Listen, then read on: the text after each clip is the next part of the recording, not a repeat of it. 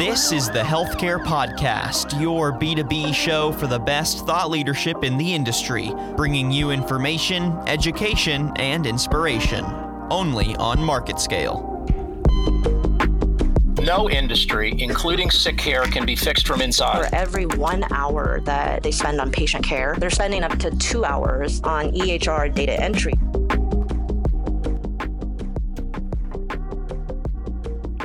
Welcome to Market Scale Healthcare. I'm your host, Sean Heath.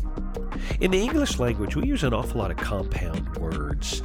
They don't always go together. Phrases like jumbo shrimp. There are some phrases that go together, but I don't know if we really use them in the way that makes the most logical sense. For example, healthcare. You can take that phrase, cut it into its two basic parts, and flip it and that's who we're talking to today. And that is someone who probably cares about your health as much as you do. He is the president and CEO for Ionogen, John Shanahan. John, how are you today?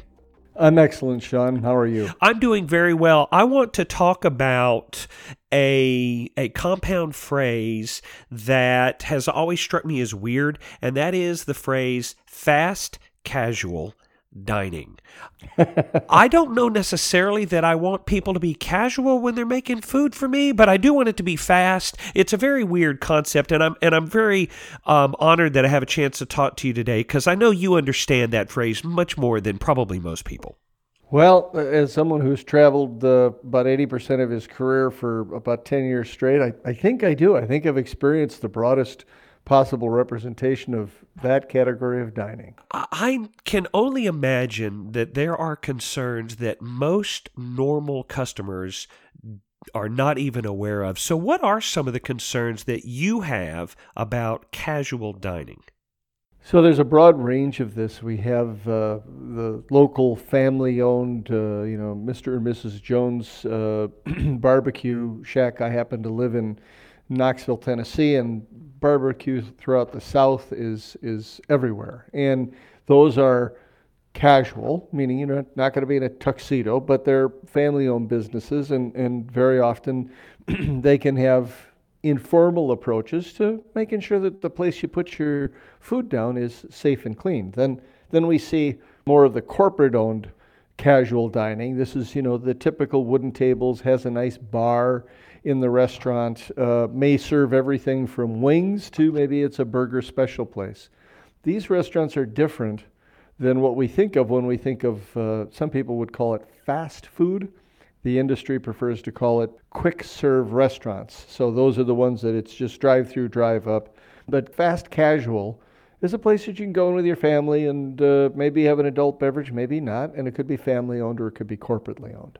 Now, I would like to take a moment to talk about the approach and the sense of responsibility because I get the impression that is a bit different. A family owned restaurant really has a very personal one to one connection with their guest. Whereas when you get to the higher throughput of a corporate casual restaurant, it's really more about the numbers. And those two mindsets can drastically change the way you approach, for example, sanitation uh, within each given establishment. Well, you know that's a, that's an interesting comment. You know, it shouldn't. It really shouldn't because the standards for how restaurants are judged, whether it's Bob and Molly's barbecue place or it's the national chain uh, that has uh, you know monstrous salad bar or or is nationally known for its wings or something like this, the standards are actually the same uniformly across all of them because in every state,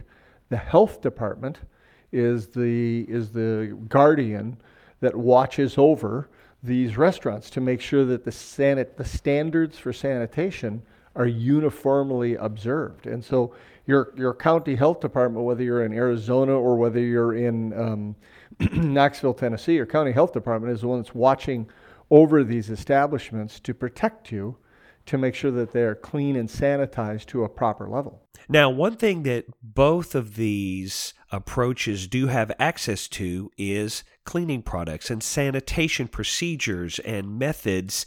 And it would seem on the surface that it would be relatively simple to maintain a uniform approach to sanitation uh, and to cleaning the surfaces, as you put it, that we put our food on. And yet, not everybody keeps their eye exactly on maybe the best or safest way to do that. I always tell people the next time you're traveling, and, and, and my wife and I are very prone to, we like to get away from the national chains, and we'd like, if we're in a new city or a new town, we like to explore the local restaurant. And so we'll look for a Bob and Molly's, not necessarily barbecue, but it could be a steak place or it could be any type of a casual eating environment. And so we like to explore those. it's almost replete with the number of times we've walked in and um, someone's finished eating and I'm watching the owners of a privately owned restaurant and they've got a bottle of the leading blue window glass cleaner and they're spraying blue window glass cleaner on the table and giving it a wipe down. Well, the leading national blue glass cleaner has 11 chemicals in it that are you can't ingest and you can't have in your mouth. So if your if your child sat down at that table and took French fries, and maybe they got the French fries on the plate and then they're eating them off that table, well, those chemicals are now on that French fry, and this is this is a common problem in the food service industry that there is a casualness. As a matter of fact, it's such a problem that the chemistry and chemicals even on the national level, just recently, at a major restaurant chain that's a leader for uh, for you know buffalo wings, um, unfortunately had two different chemicals in their kitchen. Now this is really critical because this is where your food comes from. Two different chemicals were mixed together in their kitchen, and the 34-year-old uh, general manager realized this was a problem that the cooks and the cleaning people in the kitchen had mixed these chemicals. He chased them out of the kitchen, but just last month he died. Why are these toxins anywhere near our food? I don't, it doesn't seem logical.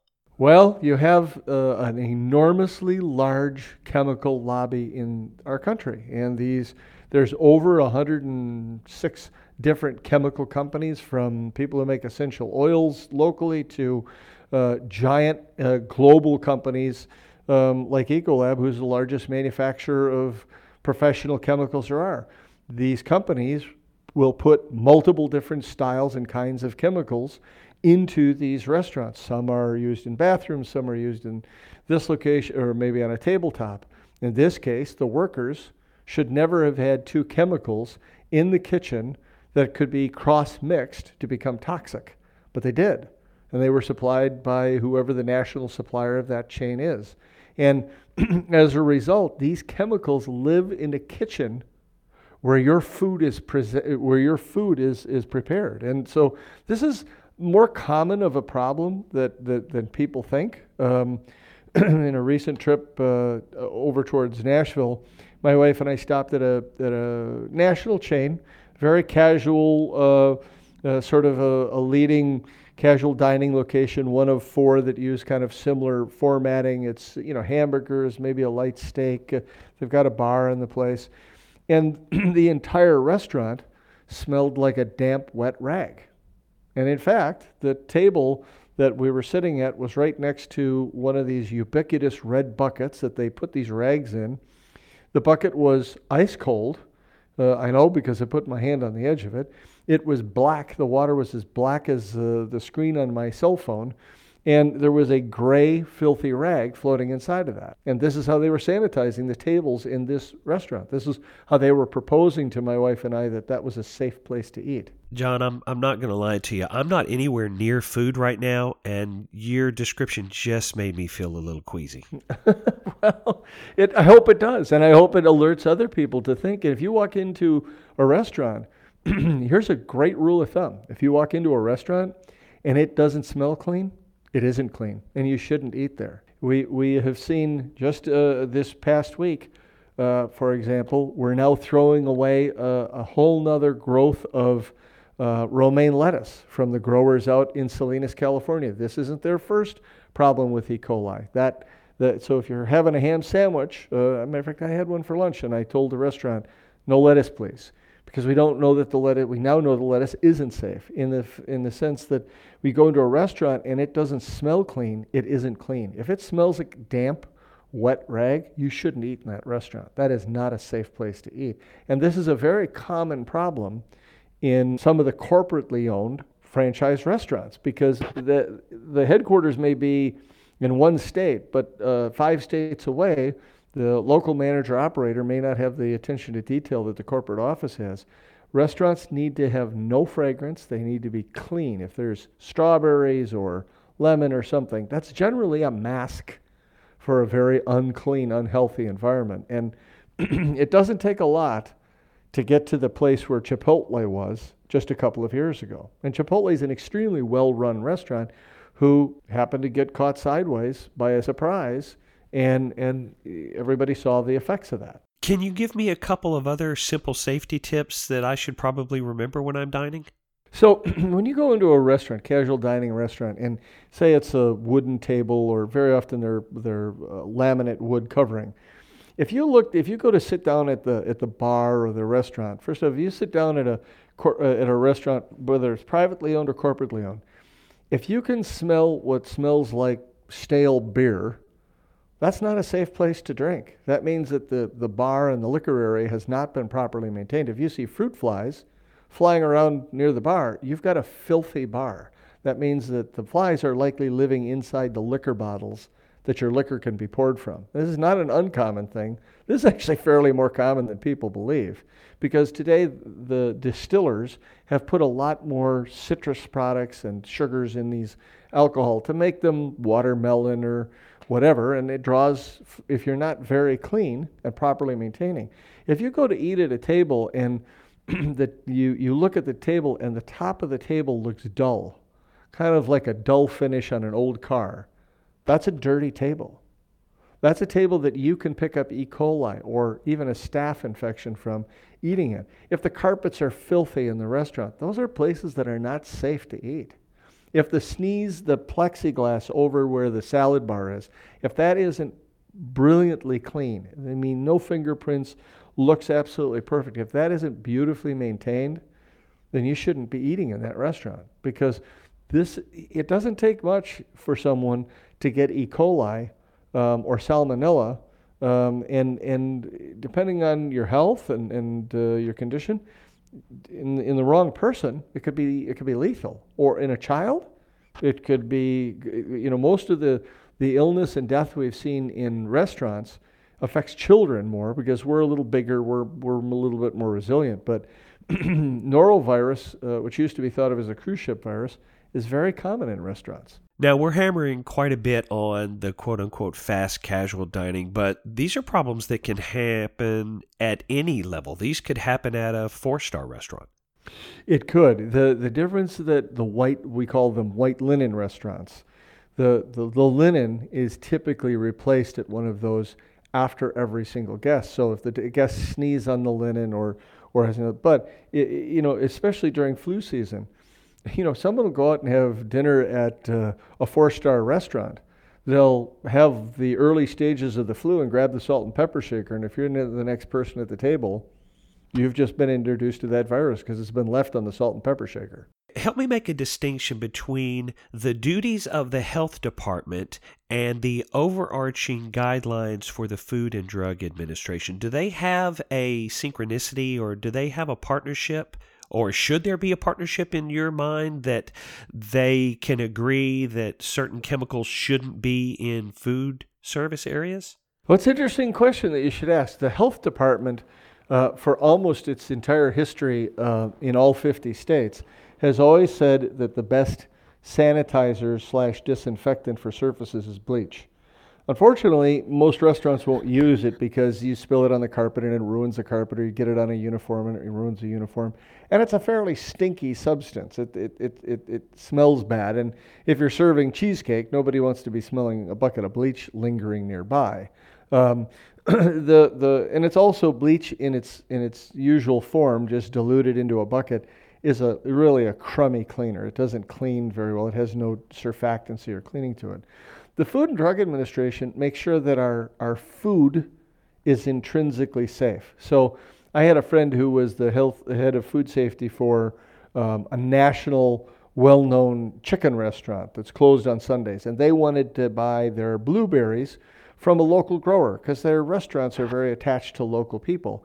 But they couldn't because a local grower, say if you were growing them at your home, The problem is the FDA doesn't come into your home to inspect how those are grown. And so that chain couldn't put itself at risk by buy, buying locally grown fruit because you might not handle it correctly. Whereas a national provider of blueberries, they're held to a standard by the FDA. But as it comes to the sanitation in the restaurant, that's really a, a, a, standard that's determined by an old organization that's sort of created by the National Restaurant Association called ServSafe, which is run by the largest, really run by the largest chemical company in, in the industry, very self serving. And, and, and really, it's reliant upon the health departments. I had a very good opportunity years back to get to know one of the ladies from the Southern Nevada Department of Health, which is basically Las Vegas. And the challenge with the health department is these are remarkable people who do incredible things. But, you know, these folks uh, are paid a, a basic living wage. They're not overpaid. And in Nevada, for example, they might have 80 to, to 110 locations that they're responsible for inspecting. That's, they got to do that every month. That's almost impossible. The workload on these departments is, is really monstrous. So it's hard to get around to inspecting all these restaurants, but they inspect for rodent droppings and mold and freshness of food and is it packaged and put away properly. But sometimes what chemicals are being used in the buildings are never inspected. And that's what happened in that wing restaurant. Nobody was, the health department didn't have the charge to go look at what chemicals were in the building. There was no agency to do it. And, and the management allowed chemicals to come into the bu- building that were together, when used together, they were poisonous. They were toxic. It seems like a bit of an inconsistency that the FDA, with its um, resources and uh, just the power and the infrastructure that it has, that focuses so much on uh, ensuring the safety of what's in our food, doesn't also partner with the group that's making sure that what goes on or around that same food is not also equally safe. It seems like it would be a very um, a very intelligent combination, but it doesn't sound like they really are on the same team. Yeah, there's no resources federally for, for the FDA to come in inside the states. States' rights, individual states get to manage themselves, and they don't have the staffing to inspect individual restaurants. The other side of it is the chemistry and the chemicals that we use both to clean and disinfect are not administered by the Food and Drug Administration. Only their jurisdiction ends when you use a chemical on you or an animal or you use it on food we're going to eat, food and drug. And the group that oversees the um, what chemicals are safe and not safe is actually the FDA's sister agency called the EPA.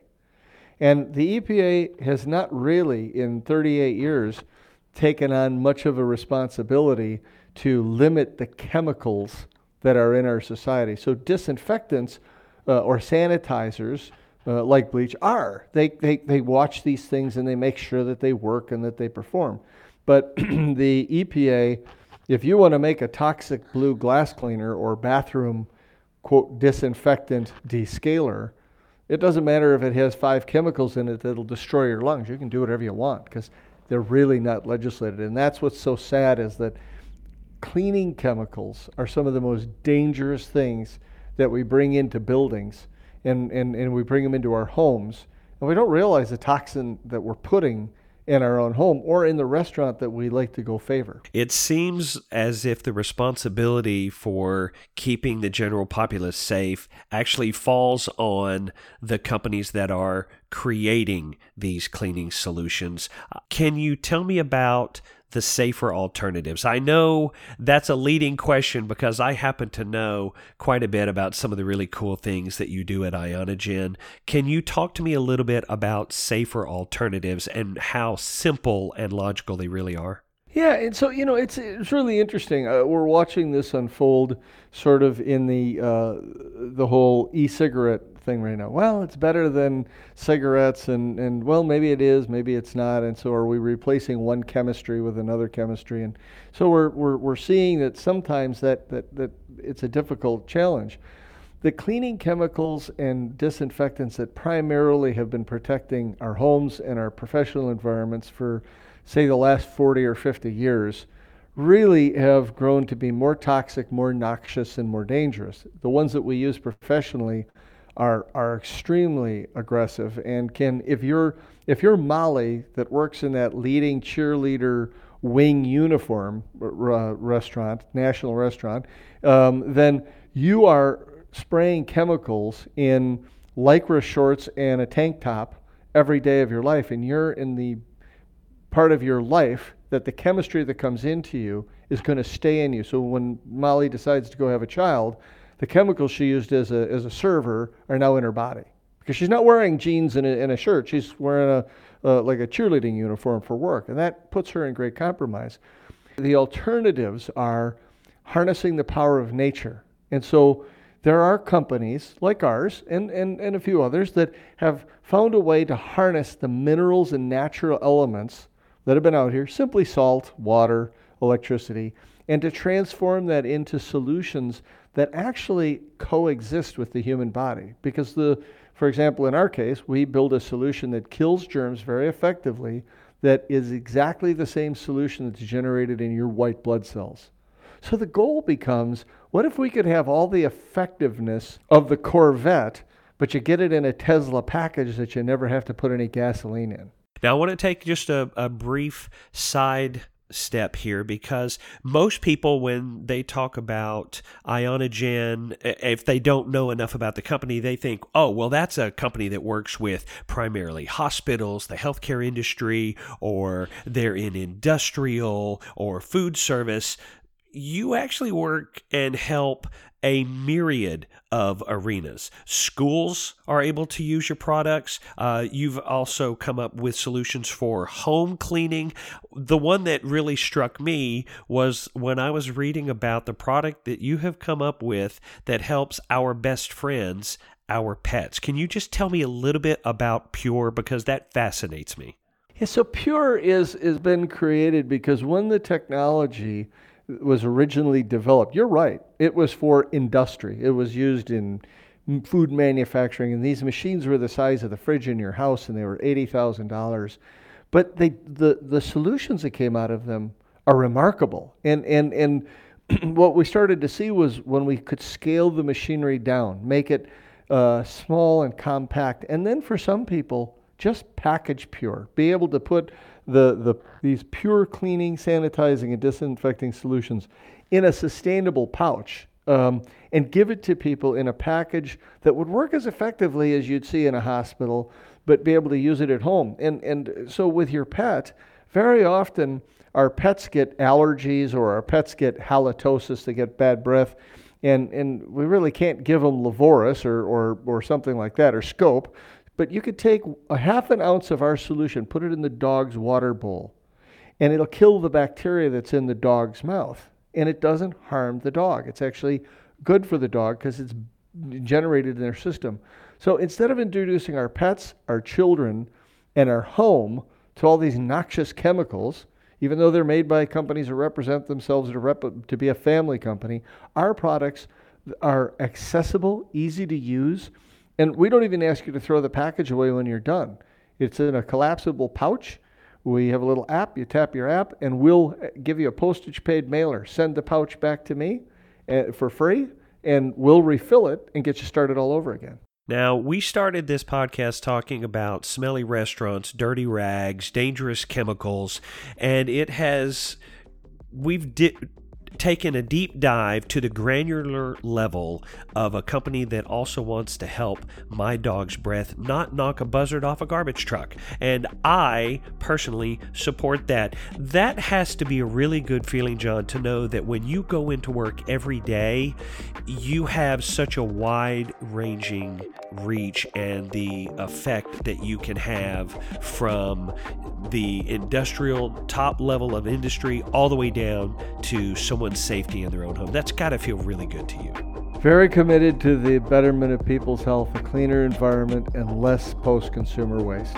Well, today it has been an absolute pleasure to have a conversation with John Shanahan, the president and CEO for Ionogen. John, thank you so much for taking the time for me today. I really do appreciate this, and I would love to have another conversation with you anytime at all. Likewise, Sean. Thank you very much for your time today.